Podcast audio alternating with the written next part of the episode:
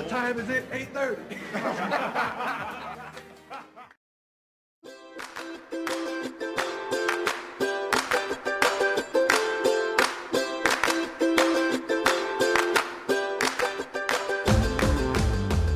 Well, welcome to this special playoff edition of the Levingston Experience, and it's a very anti Cliff Levingston uh, experience for me at the moment. As I, I feel like Scott Skiles, the coach, coming in and just dampening Chris, Cliff, Cliff Levingston's enthusiasm uh, at the moment after watching uh, my beloved Spurs losing the play today. But uh, even beyond that, Daz and I'm going to get into it in a moment, just uh, how disappointing the overall season has been. But uh, what, what's your feeling sort of heading into the playoffs and, and, and how do you feel about the playing games, uh, what you caught them so far?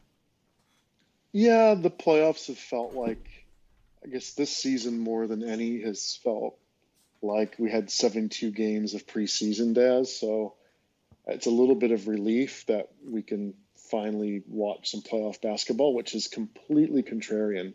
It's bizarre world to the Levingston experience, isn't it? Where we've, you know, pretty much spent the last couple of years talking about right the highlights and the and the subtext and the and the great stories and you know the love of the game sort of stuff. And I'll be honest, I think perhaps just the the, season's it's just sort of set in, and I'm I'm absolutely ready for the playoffs. But as a so we're all ready, right? We're finally kind of ready. But then I put on my Bucks fan hat, and I probably again, it's kind of nice to be the underdog and just have a take a breath from having the weight of expectations. And so there's probably you know um, emotional hedging for Bucks land, which is yeah, we get bounced again, you know, probably fire a bunch of people and you know, off we go. And yeah, we, we haven't this happens to us every every two to five years, so it would kind of be a giant sad face shrug emoji. And if we win, eh, all upside, but expectations are very moderated in, in Bucksland as. So, um, yeah, I think that's that's my two feelings. And I think there's the um, what I was going through in my own head is kind of the entertainment rankings because there's just so many players and so many teams I just have no interest in watching. Right, I have no interest in watching LeBron, Bleep, and James and the and the sycophantic Lakers. I have no interest in watching the insufferable Nets and the children on that team pretend to be important. I have no interest in watching um, franchise wrecking um, martyr Kawhi Leonard mm. and that team play. I just have no interest in in the top teams, Daz. Like, if I could wave a magic wand and have some combination of, but I'll be honest, at least the Sixers would be entertaining. Some combination of Bucks, Sixers, Jazz, Suns, Nuggets if I knew that would be a finals, now you've, you know, so I guess there's a glimmer of hope there, Daz. There's a, that's probably where I'm just, my energies are towards the players who we love to watch the Jokic's, the Giannis's, the, the Chris Paul's, you know, the, the system, the Joe Ingles jazz, Daz, you know. Um, so that's kind of my overall feelings is that I'm ready for the playoffs. Bucks emotions are hedged, and I'm not I'm not very optimistic, but there's a glimmer of hope for joy in the finals this year. Well, I mean, That's... you're going to have to talk me off the ledge in terms of, of trying to get excited for anything almost in these playoffs because okay, I right. think it's. And again, I'm being very anti Cliff Levingston tonight, but I think that that was the worst regular season that I can remember, certainly since I got league pass in, in 2011 and I, I, would have to be really scratching my head to go back and think of a worse regular season. Probably the lockout season, which coincidentally was the Spurs' first championship season. But that was that was horrific basketball. This year sort of felt the same. I mean, it was it kind of went like the Spurs. I mean, even from my put my Spurs hat on for two seconds and then take it off, but the Spurs started the season really well and were actually looking like maybe pushing for a sort of four five seed in the West, and then got hit with COVID and were given just a ridiculous uh, second half schedule 40 games in 68 days, which they never, you know, it was a game every other day, and it just got too much for them in the end, and, and they sort of never quite recovered from that. But even then, take your Spurs hat off, and you say, well, hang on, the Charlotte Hornets are really exciting to watch, and they're pushing up for a 4 5 seed in the East. Well, let's adopt the Hornets for a bit. Well, what happens to the Hornets? Gordon Hayward goes down, LaMelo Ball goes down, then LaMelo comes back I don't think he was fully healthy. Probably, I think he only came back really to sew up rookie of the year.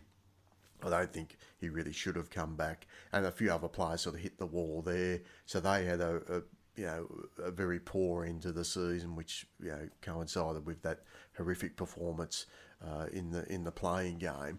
Then you think, well, the Nuggets are coming back. Look at Jamal Murray. Jamal Murray's back to his bubble form, or Aaron Gordon's been traded there. The Nuggets look good. This is a true contender now. Then Jamal Murray does his knee, right? Then we lose Donovan Mitchell. Then we lose LeBron and AD. Then you've got one of the top players in the league just literally goes to the arena night to night and then decides whether he's going to play or not. I mean, just as an aside, is there any sport in the world other than probably Nick Kyrgios and tennis where a guy just turns up uh, night to night and decides, oh, oh, do I feel like playing tonight? Yes or no?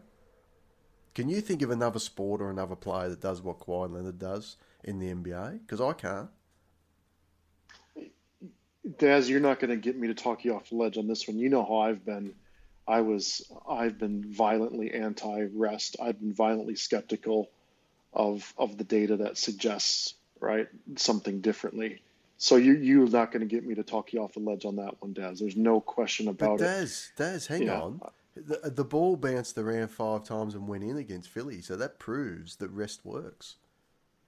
Yeah, and Fred VanVleet didn't miss a three pointer for three games. Therefore, Kawhi Leonard's the best player in the planet. oh. So it, the culture, there's there's a broader conversation here, which we'll perhaps reflect on over the off season, which is the this generation of players are masters at a few different things, right? What LeBron has created, I think LeBron largely has created. I'll give let's just for simplicity's sake, he's created this culture right? Which in many ways is powerful, right? The po- empowerment, but the obsession with personal brand, the obs- obsession with Twitter followers, the obsession with self promotion, the obsession and the self congratulation, the obsession with self preservation, right, is absolutely flying in the face of the fabric of competition, right? And it's going to get framed falsely in old school versus new school, hmm.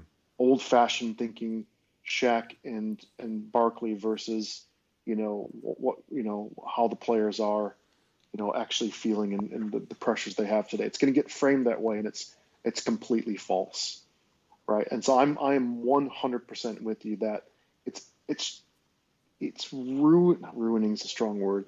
It's having an impact on the product right? Which is why you and I began. We go, this is having an impact on the product. The lack of pride, the lack of uh, the desire to do hard work, like the Kevin Durant poster child for, I couldn't be bothered to work hard. So I'd rather just not work hard and get all kinds of trophies. Congratulations, you've done that, right?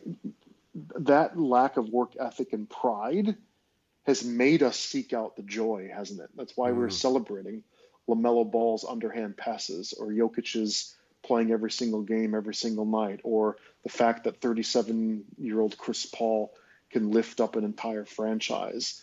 You know, that that's what's kind of led us to flip to Levingston experience in a way, Des. But on that scale, that balance, I'm with you. I'm fully with you on that balance of the the superstars, the probability of championships, the amount of press we see, the number of tweets, you know, just the entire dialogue around the NBA and that left hand side of the ledger is far outweighs this right hand side, which is the celebrating Gobert's greatness and Giannis's purity and Jokic's masterful play. Right? It, it's you're you're right that those scales are are absolutely tipped in favor of the I don't want to be coached.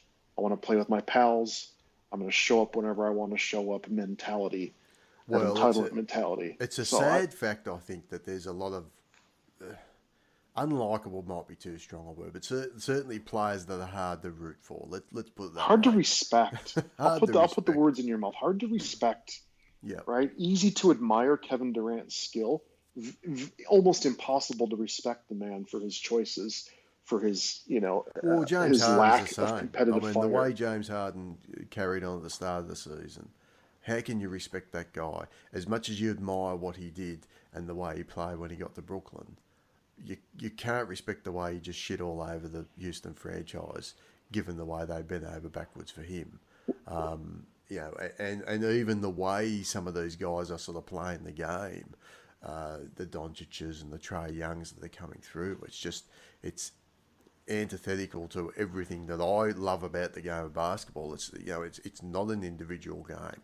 It's it's a team game where individuals can rise up uh, within the team environment, but it, it's still ultimately a team game at the end of the day. And and to see five players come together and eight players as it, as it might be across a championship roster come together like you know the 2014 Spurs or the 2000 and, uh, 2004 Pistons and, and teams like that over the over the course of the NBA. I just think we're losing that more and more as we're going towards this sort of worship of the individual uh, across the league. Um, the worship of the individual and comparison culture, Daz. It's it's it's obsession with sizing one up against each other. The obsession with mm. comparing LeBron to Jordan, to comparing Anthony Davis to Giannis this obsession of comparing Luka, just obsession with comparison, right? And that obsession is not only, I think, unhealthy, right? Comparison's a thief of joy, as the old phrase goes, but then it's also just fraught with bias and just dumb, ill-informed analysis. Where I, you've heard me bang on, I know you're with me on this one, which is the instant Anthony Davis becomes a sidekick, he loses every right to be compared to Luka or to Giannis. You lose that right to be mm. compared.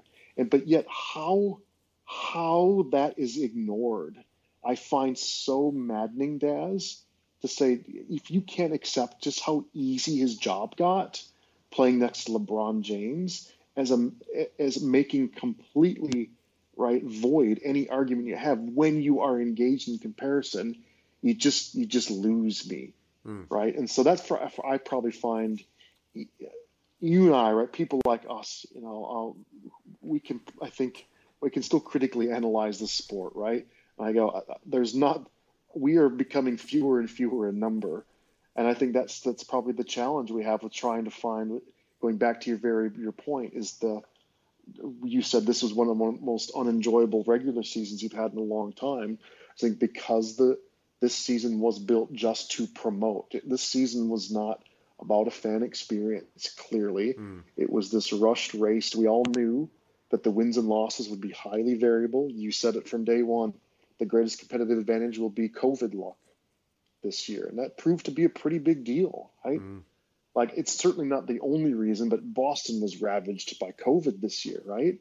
They've had guys in, in and out and protocols here and there. And I'm far from one to make excuses for for the for the Celtics. But man, that that team, I think this last I heard, had lost the most man days to COVID, if I'm not mistaken. Mm. So um, from that perspective, um, I'm with you. The season was when it's unpredictable and you just don't know who's showing up for COVID reasons, or as you point out, because the players don't feel like it. That takes away a lot. Mm. Um, but you're you're spot on though. That the season was it seemed to start out much more enjoyable, right? I think it was the, oh my God, we made it through COVID. Oh my God, the bubble just finished. Oh my, like just the fascination with what the hell is going to happen. And then I think LaMelo and DeAndre Hunter, and there was a number of, right, I'm probably forgetting back in the early part of the season, a number of players going, holy shit, this is pretty interesting. Mm. Um, but that wore off as the season wore on, didn't it? Players fatigue. Well, it did, and there, there were massive. Yeah. There were there were key injuries, which I touched injuries, on before, yeah. which hurt some of the more yeah. entertaining teams.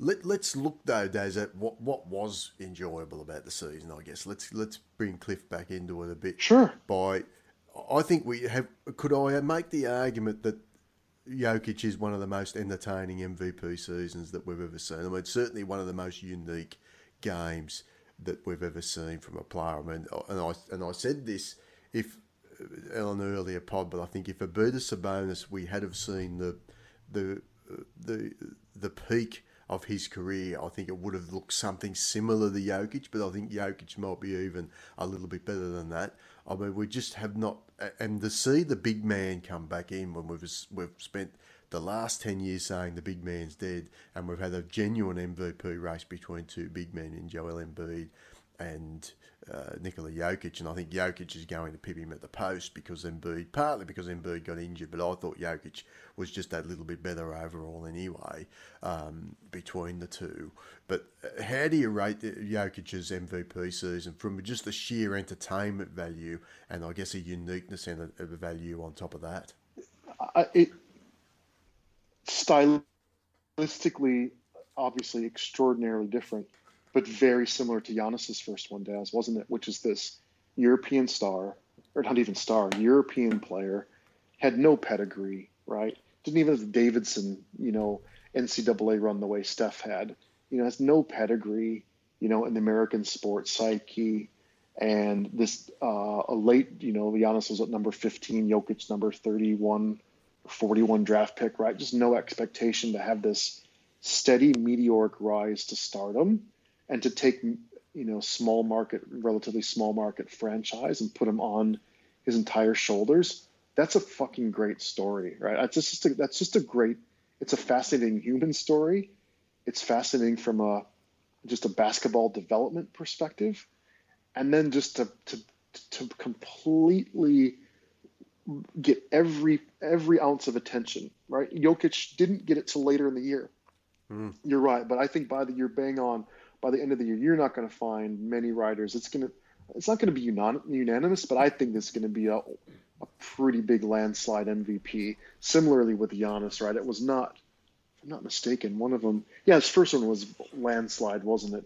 Which is like this man has arrived in his mid 20s, is going to almost clearly universally win an MVP when the league is still full of players like Steph Curry and Kevin Durant and LeBron James and so on and so forth and coming after we had that you know we're lost in the woods with Harden and Westbrook winning their MVPs there in the mid you know the mid 2010s yeah. So um, it's that's what it's felt like this this anointing of a, the dawn of a new star for a new type of player. And it was absolutely wonderful Daz. If wonderful. And again similar there, similarly to the Shaq-sized Giannis who can dribble and and pass and truck everyone. So, um, well, it's a um, great story. I mean, if you've heard the story about how he was when he was first scouted by the Nuggets, what happened was they all went to watch Clint Capela play in one of the Euro. It might have been like a, a Euro League scrimmage of all these Europeans, and they said there's this pudgy Serbian guy that's just absolutely torching Capela and they said most of the scouts just went away from that thinking, well, Capela's not as good as we thought he was, right? Whereas the Denver Nuggets guys were like, who's this guy that's torching Clint Capela? Because we trust our scouts and our information on Capela that he's a pretty good prospect, and he's just been absolutely lit up by this guy. And of course, that's when they started to do some research and, and look closer at Jokic and ended up drafting him. Um, so it's a it's it's actually a really good story for, from Denver's point of view about how they found him and then how they developed him from that point onwards, including sort of bringing his family over and all sorts of things like that to just make him feel comfortable uh, and and make sure that he was you know doing the things that he needed to do uh, to to be the best player he could be. So yeah, it's a it's a wonderful story I think, and it's been a wonderful thing to watch. It was just such a shame that Jamal Murray went down because I think they were a genuine uh, title contender. Yeah. I mean, I still think they're sort of a quasi contender. I think people are writing them off maybe a little bit too much because the, who knows just how much Jokic is going to bring to the playoffs. Uh, but um, I, I, do think, you know, with, with, Murray there, they were one of the sort of, you know, top two yeah. or three teams that could have won won the so, title if you don't mind my stringing that bow a little bit further, is that I just think you know to your point as I go, um, what made the season enjoyable was you know kind of the revival of call it the artist, the artistry on the court, and that's that's Jokic and Lamelo Ball, and Lamelo didn't play that many games in the end with that injury, but right, can you think of two? Am I missing somebody? Like the players whose highlight reels are more fascinating besides perhaps a Campazzo every now and again Facundo Campazzo doing something completely bonkers.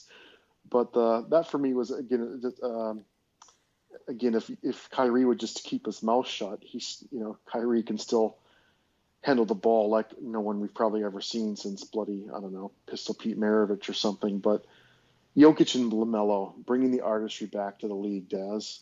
Well, I'll tell you who else is bringing the artistry every night, and that's Chris Paul. Uh, and what Chris Paul and Monty Williams did in Phoenix, that's another massive, massive positive. Uh, and I'll we'll get onto the playoffs in a moment, but I, I, think I'll get you excited about the playoffs. Just talking about that that Lakers Suns matchup, I'm gonna I'm gonna get you on board with that, Daz. But it, it must have been a joy for you as a long time Chris Paul fan, as a sort of uh, the Suns being your adopted Western Conference team, to see that yeah. that team rise back up and sort of go, wow, this is and, and, and a really good front office job too. Like the, the front office has been criticised yeah. so much, yeah. rightfully so, in Phoenix. But their drafting's been spot on. Cam Johnson, we've spoken about a number of times. Mikal Bridges, who Philly gave away for nothing for a guy that's not even there anymore. A lot of people forget that. Um, you know, what what they did. You go up and down that roster the way they've put those puzzle pieces together, Daz. It's bang on. You know, even you know rat bag tenth players that were cut like Kaminsky played a nice role, right? Saric played a lot of five. They you know swiped away Torrey Craig for nothing from the Bucks, who played you know a good role, right? Mm. Cameron Payne we've talked about a number of times. Ayton who's also you know didn't have the counting stats, but by every measure just became a headier player as you'd expect. So you're you're bang on. So maybe not the artistry, but I'd say he'd talk about he'd be the science if you know yeah. Jokic and Lamelo are the artists, you know Chris Paul is the he's the Einstein, right? He's working out, he's repeating habits and testing, testing every. Um, well, it's a, every the, the angle, big thing every with, spot. With Chris yeah. Paul being there, no one's going to cut corners, right? Yeah, and that's yeah, that's and what didn't. you see with with Ayton. Everyone knows where to be on the court. Everyone knows what, what you need to do to succeed, and Chris Paul's going to make sure you do it right? And why I love, why I'm excited about this Lakers Phoenix series, I think Phoenix are going to beat the Lakers, Daz. I don't know how confident you are in saying that. And I'll tell you why. Chris Paul, if you look back through Chris Paul's playoff career, and everyone talks about the playoff failures, you actually break it down. Chris Paul has thrived as an underdog in the playoffs, and he's sucked as a favourite, mm. right? Mm right go right through the failures and the successes such as he's had successes. When he's had successes go right back to when he was at New Orleans and he took the Spurs to seven games when they were still the Spurs you know in that sort of mid to I think it was 06 when they took him to seven games. Beat the Spurs with the Clippers. And then in the very next round when they were favourites they fell over against Houston. Pushed that Golden State team with Kevin Durant up to seven games and, of course, hurt his hamstring. The next year, when Golden State got the injuries and they were favourites, what happened? Chris Paul didn't show up, right? So I mm. think he's going to be sitting back. I think he's going to be rubbing his hands here. He's going to love the fact that they've got LeBron. I, look, I'll tell you now, Phoenix weren't weren't sitting there like the Clippers and running a million miles from trying to having to face the Lakers in the playoffs, right? Phoenix are like, bring it on we're, we're ready for those guys. Um, and that's, you know.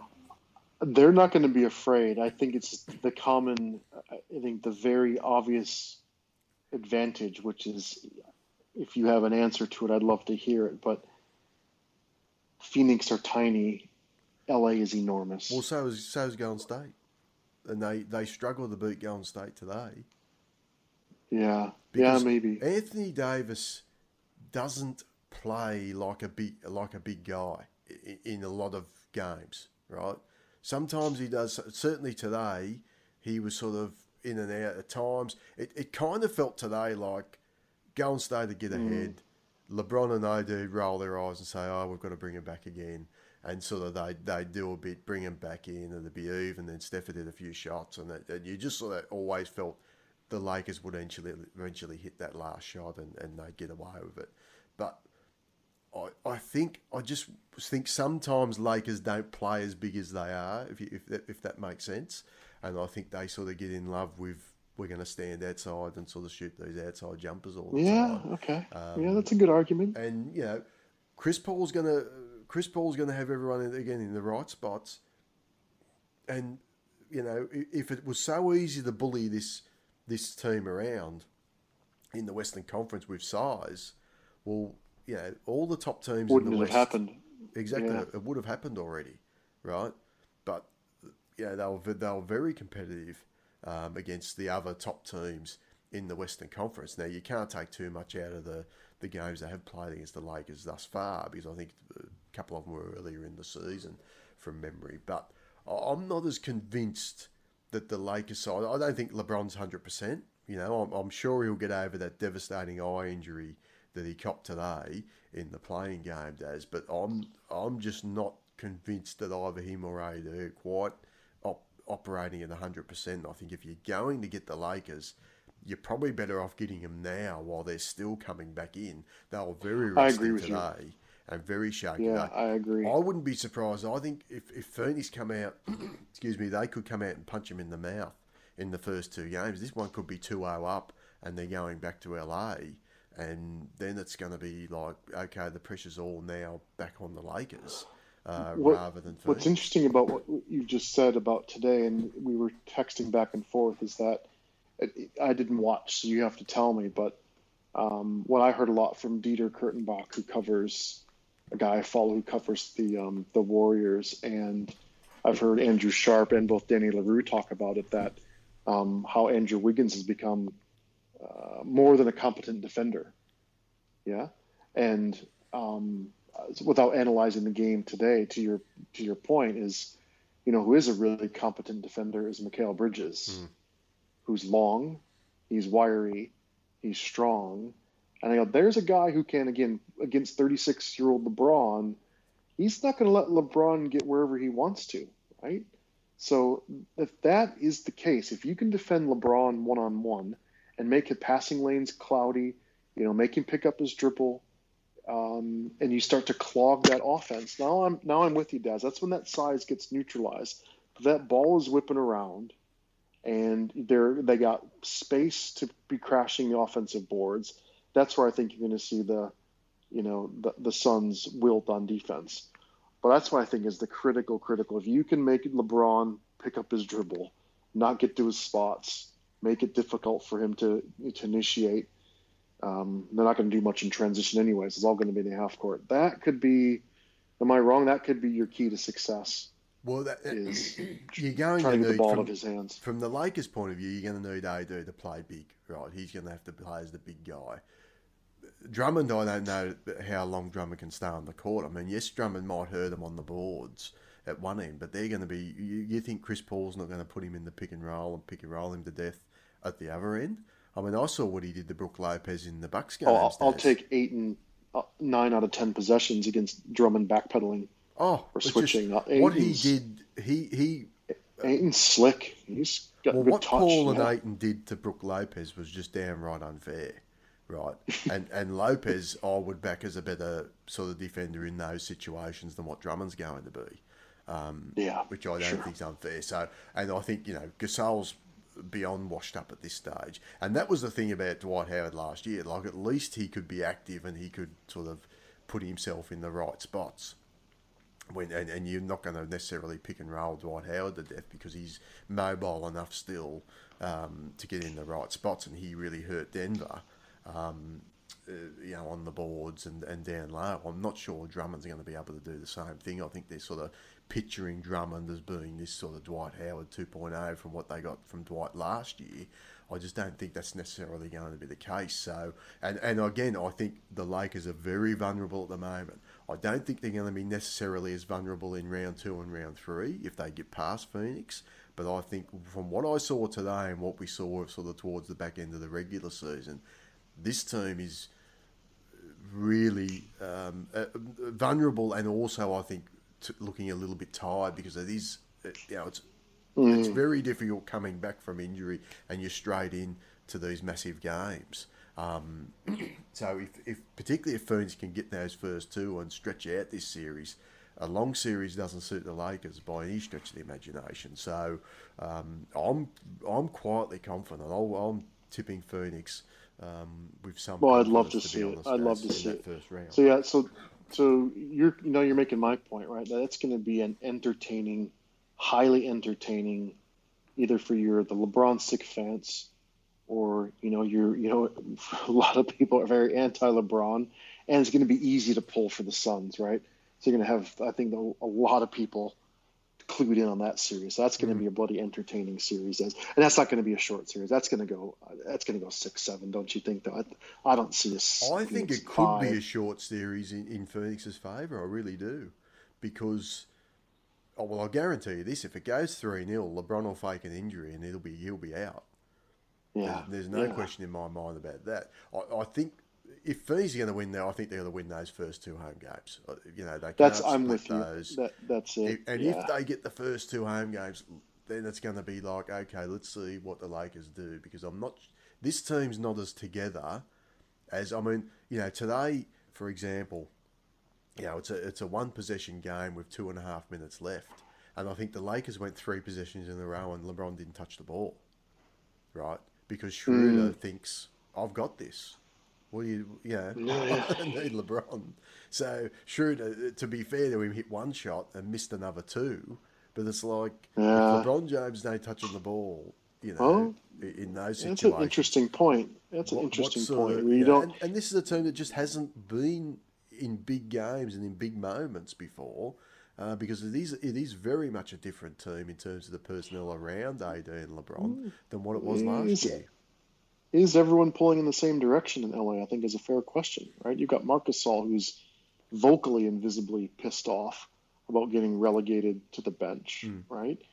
You've got, just as your point, Dennis Schroeder has made it very, very clear, right, that the only way he's going to give max effort this year is if he starts and plays like a starting point guard, is a starting point guard, so he can go try to chase starting point guard money in the offseason, right? So to your well, point, he ended up getting benched for Caruso. Is Schroeder going to make the extra pass? What's that? He ended up getting benched for Caruso after the little run that I just yeah, mentioned. There you go. You, so. See, he, got some J.R. Smith in him. You know, he just can't really be doing that. So uh, that could be pushing it a little bit there. But you know, that's where that's what you have to start to wonder if you got tired and you know nerves are frayed and LeBron's doing his antics the way he does. You know, that's not ex- perhaps that might not be as unified a team as as you'd expect. So um, that should be entertaining, Des. Come on. So there you go.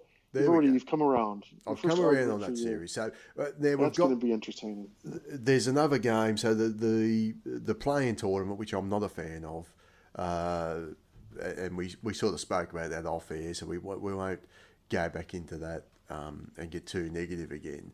But the really poor games in the Eastern Conference. We do have another game tomorrow, Indiana against Washington.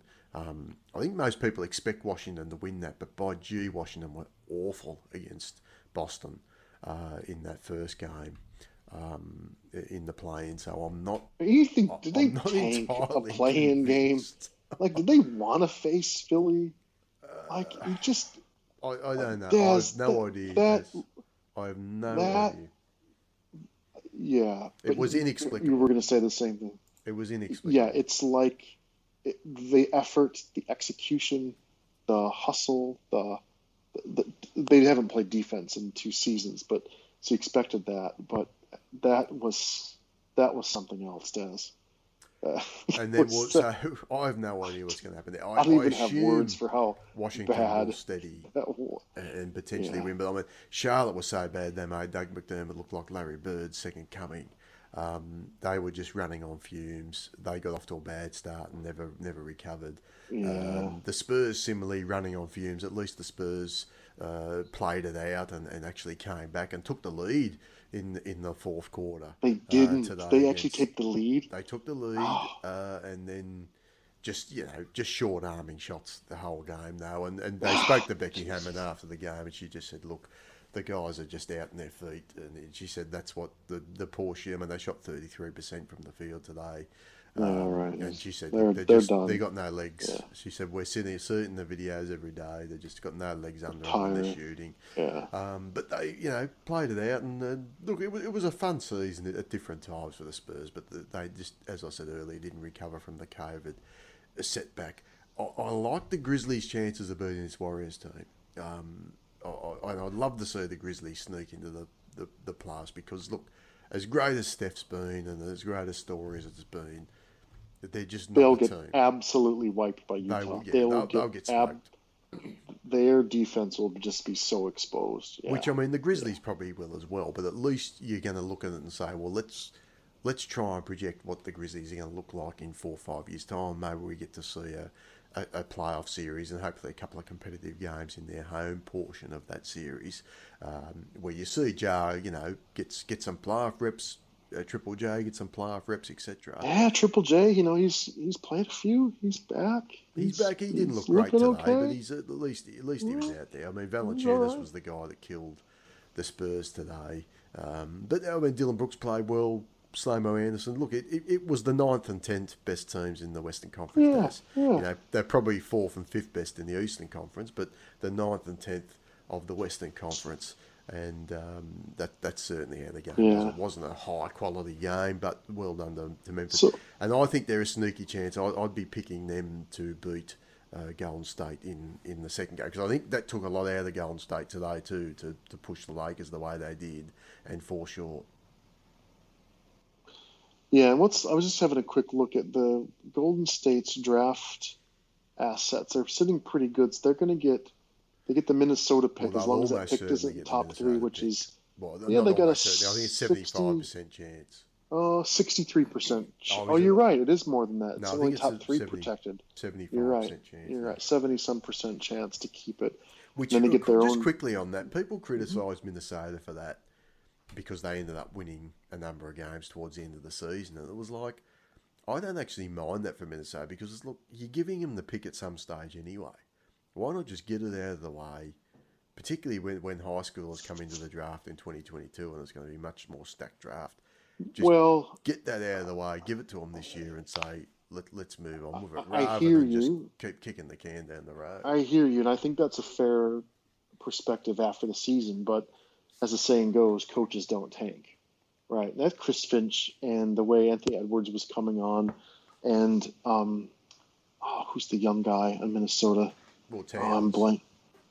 Not Towns. Who's the um, Jordan? Like players like Jordan McLaughlin and Jaden McDaniels. Like they've got they got guys who are playing. These guys were balling at the end of the season, Daz. So I'm not going to criticize at all a team, a bunch of young guys who are out there running around and playing hard and destroying Orlando and Detroit and you know and running Dallas off the court. Mm. That's not that's not why they lost their pick. They just got young guys and a young, you know, first season coach just trying to play hard through the through the wire. So that's just one of those where that's just that's just life. I think. Yeah, you're right. There's I think that's perspective because I think it's unprotected next year, but it's not like they failed in their tank. Right. This is just young guys playing hard. Well, they're going to stink again next year, whether they get a good draft pick this year or not. So, to me, uh, uh, yeah, I, I, look, not that I say it was a good thing or a bad thing. I just I wouldn't criticise it for it. Put it that way. Um, Yeah, I'm with you. I'm with you. What That's else? So right. let, let's look quickly. Western Conference. What else have we got to look forward to? I'm not looking for. I'm not going to watch a minute of Clippers Mavs. Uh, I couldn't. No, that's not just interesting at couldn't all. care less. The Jazz, if it's Jazz Grizzlies, you, you'll suck me into a couple of games there. I think, um, particularly if, if they get close. But I'm, I'm, I'd be really even- interested to see how the Grizz go at home in, in those two games there. Just to watch Jokic, but I think Denver will. They'll destroy Portland's defense is so bad, and Portland's defense just seems to be permanently broken no matter who they bring in there. And so I just have no interest in watching. To be honest, Denver versus Portland. I guess you could kind of say this is a study in contrast, and you know, um, you know the Portland backcourt versus the, you know, the Michael Porter Jr. and Jokic you know, front court trucking. I don't know, Nurkic and Carmelo Anthony. But I don't have interest in Denver, Portland. Do you? That Denver and five, right? Am I crazy? I would think Denver's going to win that pretty comfortably. Yeah, think- they're going to score Portland will have 135 their- a night. Yeah. Yeah, I think Portland will have some some admirers, but I, I think people have been look as I said earlier. I, I don't think uh, Denver. It's obviously a massive hit to lose Jamal Murray, but um, I wouldn't be writing him off completely the white the way people have been. Yeah, baby. You just maybe it's you just can't underestimate Dame. Like Portland was hot at the end of the season. They beat a lot of teams. You know, they They won a lot I of games. think they're going to be running. I think there's going to be a number of teams that's running very low on fu- on gas. Yeah, And yeah. we saw it today. We saw it with the Spurs. We saw it with, with Charlotte. Um, you know, I, I think to some extent we're, we're seeing it with the Lakers, although the Lakers are more just, it's more a power up thing with the Lakers that they're in that low stage where they're sort of trying to, to find something to power up, whereas a lot of these teams have already had their power up moment and now it's sort of going back down to the low low level energy. And I think that we saw that with Portland last year. I mean, they got into the playoffs, beat the Lakers in game one, and then didn't win another game. So I, Yeah, they won ten of their last twelve, and, they, and one of those losses was the the phantom, you know, um, Devin Booker games. that's you know? right. Yeah. So, So they they kind of won, you know, eleven out of twelve, effectively, if you will. So they, and just yeah, but but to the broader point is that that that series just doesn't interest me, Daz. It just doesn't. Um, and I guess as quote unquote improved as the East has been, you know, this year, you look at the first round matchups, and I mean, it's pretty obvious the only first round matchups that's really interesting is Bucks Heat, right? For, oh look, I think from an entertainment point of view, uh, I could. I mean, I think Who's Hawks- tuning in to watch Knicks Knicks Hawks? Who? Well, I, I look. I watched one of those games. Um, the I think it was either an overtime or double overtime. Yeah. In, in York, look. I mean, it's enter- it's entertaining to an extent. I mean, Bogdanovich. I know it probably hurts Bucks fans to watch Bogdanovich at the moment, but he's been outstanding to watch with, Yeah, with the Hawks. I think there's going to be. I think there's going to be some close, high-scoring games in that series.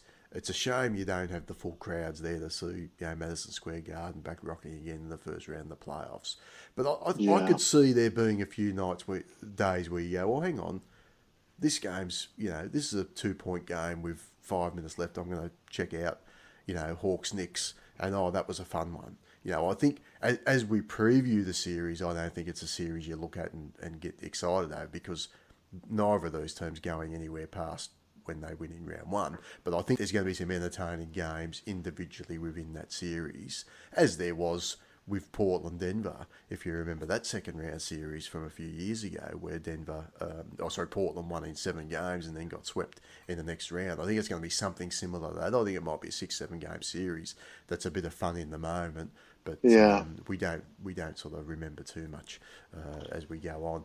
I, I, quickly on the other ones, I mean the Nets Nets Celtics, please. That's going to be a laugher, and um, you know whoever Philly get in, in the eight seed. I mean that's you know you, you kind of Wizards. Jayson Tatum's going to score 69, and he's the greatest scorer ever. he, he, he, he, He'll score 69 and they'll lose by 40. Yeah. exactly. He could score sixty. They're not they're not getting close to the Nets. Um, Why doesn't anyone, but doesn't anyone call a spade a spade? Isn't he just tall, Jordan Clarkson? Is that? I mean, he is in a beautiful, beautiful shooter, right? There's no question. But man, oh man, oh man, he doesn't make anyone better. He doesn't pass. He doesn't look. He doesn't anticipate. It's dribble, dribble, jab, jab, shoot, or back down, back down, shimmy, shimmy, shoot, or He's face up, shoot, or uh, the player just- I'd describe him as he's like the what Kobe Bryant's haters would have described Kobe Bryant as.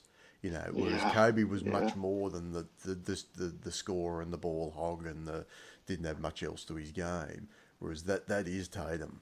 Like Tatum's just a scorer, out and out. You know, an okay defender. I don't think he's a sieve or anything defensively, but he's not a. He, he's never going to be on an all defensive team either. Um, but a beautiful, No. beautiful shoot. not a playmaker. Not a Just- playmaker. Know, He's just not a playmaker. Not the it doesn't right set era. players up. Yeah. Well, the, the Celtics, So- are, the Celtics are in an interesting spot. I mean, obviously the COVID's played a factor, but you know they've got to look at this roster real seriously now and say this is not a championship roster. You know, Jaylen Brown had a career year, and they were still sitting there in the what the six seven seed, even before he got injured. So what? Yeah, what is when this you've got players like they're supposed to be that good, I'm I'm 100% with you. And they clearly screwed up their center position. Like, you know, that certainly Williams wasn't ready. Clearly, Theis, I think the absence of Theis was was noticeable. Not that he's a difference maker himself. Tristan Thompson didn't work, No, right? Uh, Marcus Smart hit a ceiling. Payton Pritchard hit a ceiling. But to, to your bigger point, I think it's a very fair question, which is at some point, do you not need to trade, you know, two nickels in for, you know, for for a quarter? You know, do you trade, Smart and Brown. I'm making this up, but that's that's a fair question. Where at some point you wonder if these two players just don't make each other better. That being Brown and Tatum. I think it's a very fair point. Mm. Um, Well, and they're going to get swept, so they're going to have a long opposite. Oh well, uh, either a gentleman's sweep, I, I would imagine, and that an out and out sweep. Um, I will I will eat my hat if Boston if Brooklyn doesn't average 136 in that series. Like it, I they could score 40 points every quarter. Like Brooklyn could score 40 every quarter. A 150 point game wouldn't surprise me. Hmm. Boston's defense is that small, and now especially without Jaylen Brown, not terribly athletic. Um, they're not big. Right. So anyway, that there's no analysis there. But I think the analysis will be you're right. It's the post mortem on Boston and and does the heat start getting turned up on Stevens? Does the heat get turned up on Danny Ainge to go, oh my gosh, you've had you've been waiting and waiting and waiting and waiting, and you put all your chips on Al on or Horford, then you put your chips in on Kyrie, then you put all your chips in on Gordon Hayward, then you put your chips in on on Kemba Walker, which has failed, failed, failed, failed. Um, still sitting on a couple of great talents, right? No question, but we the clock's the clock's ticking in Boston, isn't it? The clock wasn't ticking two years ago, but Well, I think they've got excuses this year, but I, uh, this is the last year where I think you can you can yeah, say, yeah, all right, Yeah. we'll, we'll we'll give you a pass on that. yeah. But I think you look at you know who would you rather have Terry Rozier or Kemba Walker at the moment? Well, I know who would have thought. Who would have thought, right? Nobody. And but that, that's that's I mean, that's unfair Yeah. to Ainge. You're right, but uh, you know, it, it does show you sometimes you're better off just standing pat with what you have than trying to um, consistently add. well, and it shows that winning an. NBA title is really bleeping hard, Mm. right? If we would have said two years ago, what team is most like what non-Steph Curry, non-LeBron James team, right? Let's just put it that way.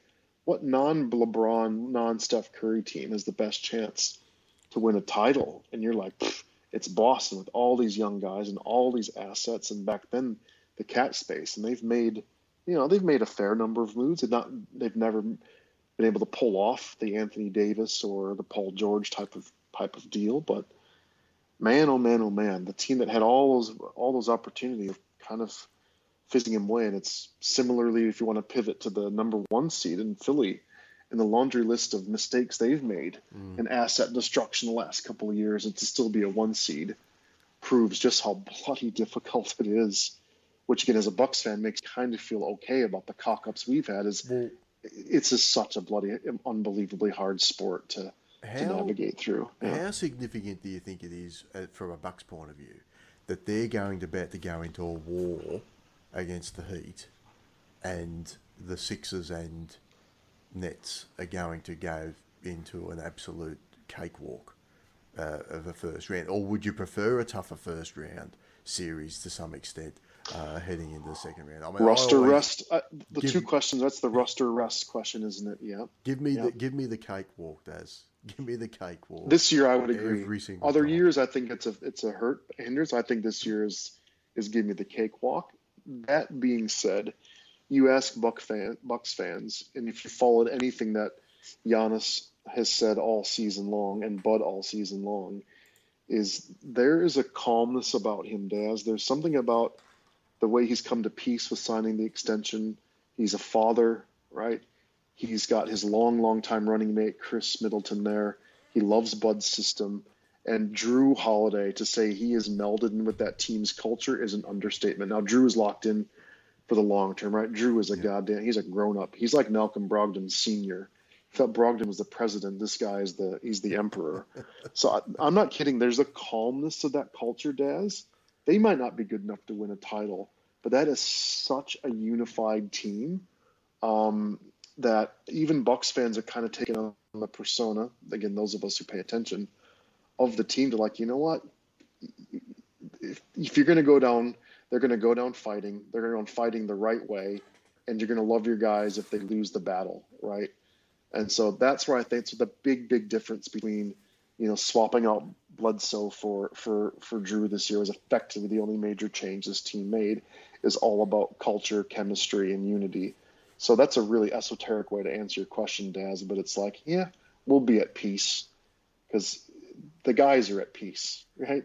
Last year it was tumultuous. The loss to, to Toronto was was like this enormous opportunity loss. There was all kinds of second guessing. Last year was the the bungery of the bubble. So this year it's a completely different beast. How confident So, are the you you'll get past Miami?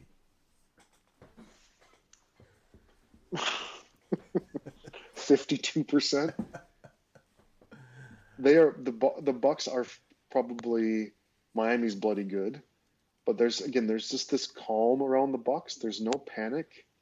Where last year you one bad game sent us into a panic. Like oh my god, now we're behind and you got blood Bledsoe. What are you gonna do? Uh, Like there was just ten reasons to see failure.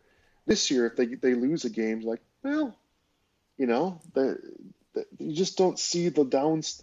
The floor of this team isn't nearly as low as what I'm trying to say, Daz. They're just not going to get knocked off their rocker into mm. another orbit the way they got knocked off into another orbit in Toronto and just couldn't dig out of that. The mentality of missing shots and the mentality of watching them make shots, they just couldn't pull them. They pull pull themselves out of it. They couldn't pull themselves out of it last year. Watching Dragic hit shot after shot after shot, they just could not pull it together in the fourth quarter. They just didn't have the heart, the focus. That's what I think they have this year. Again, they may not be good enough to win a title, but this is a team that's gonna that, that's gonna have 48 confident minutes every night. So that's what gives me more confidence than last year. Is you're just not going to get those five and six and seven minute dead zones like we had when you're trying to rely on you know uh, Well, that's and, and it feels Children. like the Bucks' floor is higher now. Maybe Yeah. their ceiling's not as high as it was last year when they're at the absolute best, but their floor is high. They're not going to go through, and particularly their offensive floor. You know, they're not going to go through those periods where you go, "Are the Bucks going to score again in this game?" Like, you just you don't get that feeling anymore. I think that's a great way to say it. That Their ceiling isn't like the Lakers or Brooklyn, that's for sure. But their floor is, I'd argue, even higher than Phoenix's. Their floor is higher than Philly's. Um, that, that, that's this team is their range of outcomes. Is the other way to say it. Yeah. Hmm. Um, and oh, by the way, did you know they're the highest scoring team in the league this year? In a league that gets all the conversation about Bradley Beal and Zach LaVine and Steph Curry and Kevin Durant and the New Jersey or sorry the Brooklyn Nets, the Bucks were the highest scoring team in the league quietly. So th- th- there's um, there's a resolve, Daz, of also being underdogs. It's weird because we're suddenly underdogs, um, but actually more confident.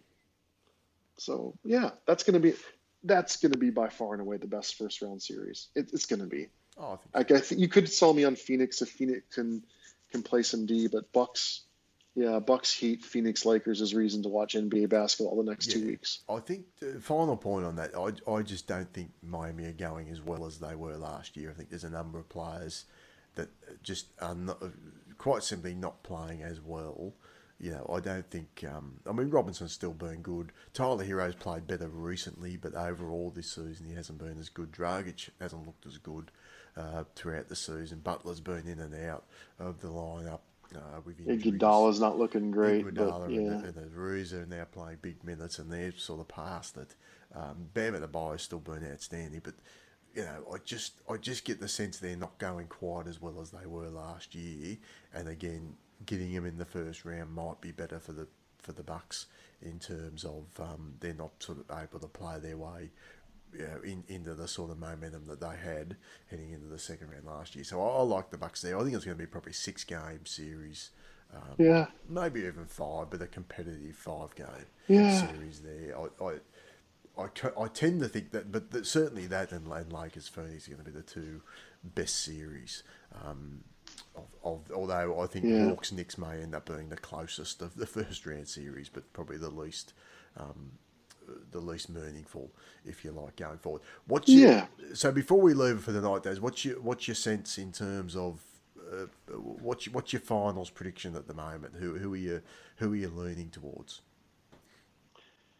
if you put all injuries aside, yeah, um, I don't know how you pick against. We've been saying it since the first day. Like, you just can't bet against Brooklyn, even though the fact the guys have never played together, and you know Harden's got a does he have a weird hamstring, and this Kevin Durant playing on you know a ticking time bomb on a bit of a leg. Like it, they've got by far the highest ceiling, Daz, don't they? But man, just they're one injury away from that being, you know, from that team being very beatable. So it's just it's almost impossible. I almost can't pin it down. I go that's that's why I was a little surprised you didn't didn't enjoy the regular season as much because the parity I found quite interesting, and this team's kind of ebbing and flowing. I found that quite quite enjoyable to be honest. As is yeah, but there wasn't the, parity in the games. I mean, the amount of days I watched. Well, that's true. I sat down at lunchtime and said, "All right, let's watch a game." That's true. There was one day yeah. there, Des. Honestly, there was ten games going simultaneously. There wasn't one game within twenty points,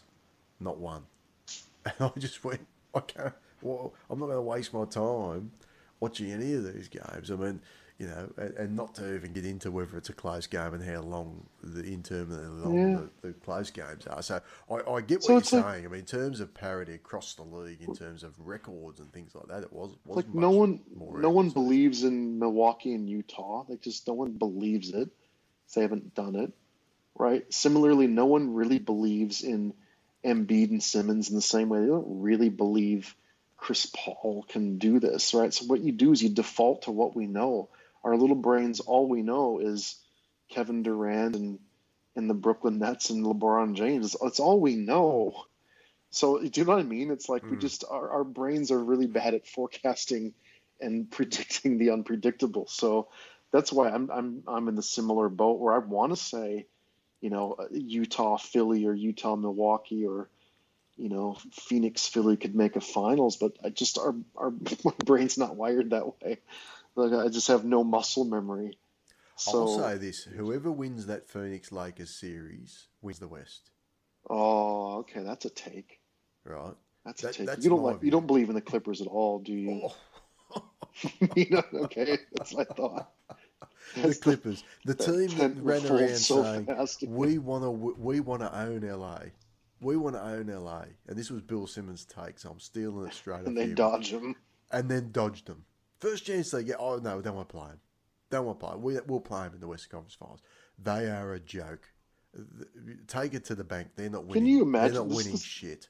The, the the lack the lack of profession. You talk about the lack of professionalism, the lack of heart, lack of courage, the lack of intestinal the lack of, fortitude, the lack of yeah, dare I even say ma- masculinity, like just the lack of shame, the no pride in your profession, to quit and to lose to the two worst teams in the league on purpose.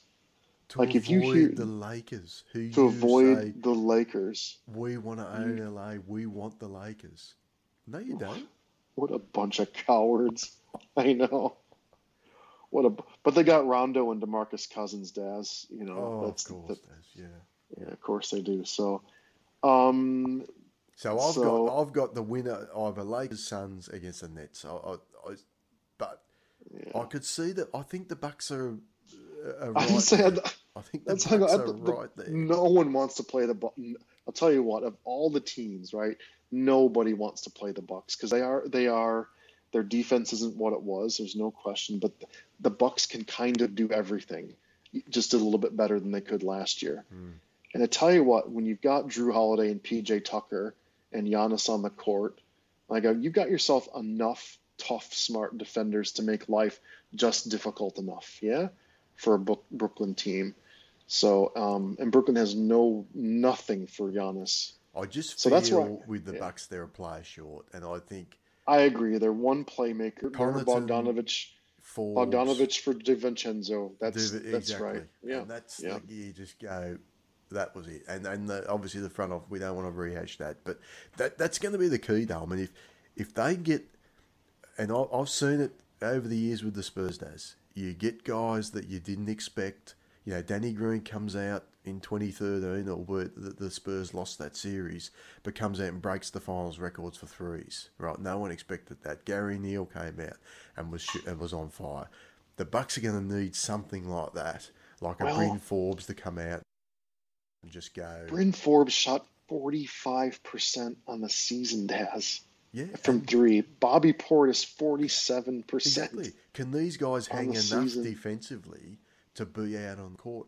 And I'll tell you what, if you're hitting 45% of your threes on a high volume, It, it, it almost doesn't matter. Middleton Like it's for the upper 41, end. him 45. Yep.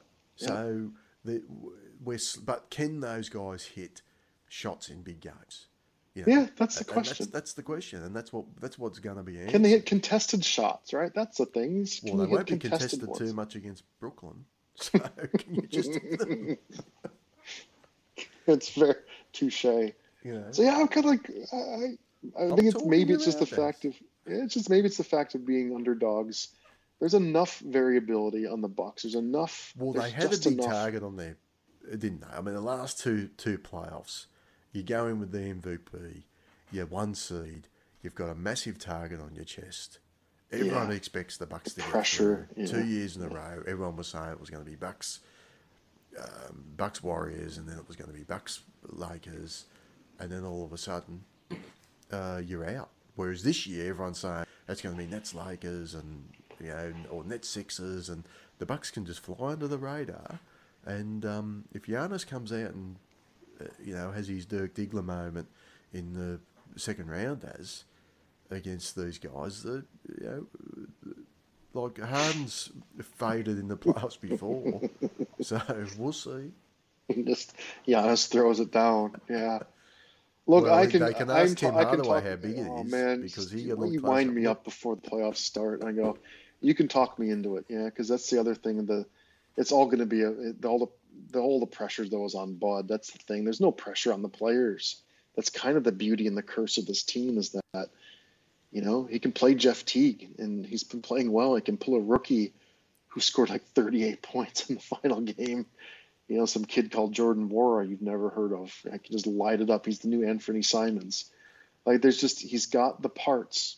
He's got enough parts. Is will he? Do you trust Bud to outcoach Spoelstra? Well, You know, hey, Pop, Pop's free now. Pop's got a lot of free time. He oh, might that's be, true. He might Oh be my a God. glorified assistant to Buds. Wouldn't that be funny? But anyway, I, I'm I'm looking forward to exactly what you're looking forward to. Bucks Heat, Suns Lakers. Hopefully they're on opposite days so we can just watch every single day for a couple of weeks those two series. Keep an eye on perhaps the, the highlight reel from Julius Randle and Trae Young. Yeah, um, push Well, mute on Luka and Kawhi. Well, good luck to the Atlanta and New York, and, and bad luck um, to LA Exactly. and Dallas. Uh, What time does the, the Milwaukee stay? I think it's five a.m. You said so. You're setting the alarm. 4 a.m. Sydney 4 time. Yeah. What, Yeah. what eh, Wednesday is that Sunday morning? That's Sunday morning, so it's the first. They're playing the, the other bad thing, right? Is it's another afternoon game, which is classic messing up NBA players' routines, playing at bloody two in the afternoon. So hopefully the Heat play, hate that hate that schedule as much as the Bucks do. So it's like a 2 p.m. game in the U.S. and I think it's 4 a.m. here, something like that. Well, it's yeah. weird that would be the game they'd go with the early game. You'd think that would be Yeah. the later game that they'd Yeah. have for the ratings. But anyway, the Bucks Anyway. All right, buddy. again. All right, mate. Thanks for that tonight. So we'll, we'll catch up again then throughout the playoffs, and um, hopefully uh, Okay, we'll, we'll, we'll have plenty more positive to talk about. Have some fun. All right, All right, buddy. mate. Good to talk. Bye. Take care, pal.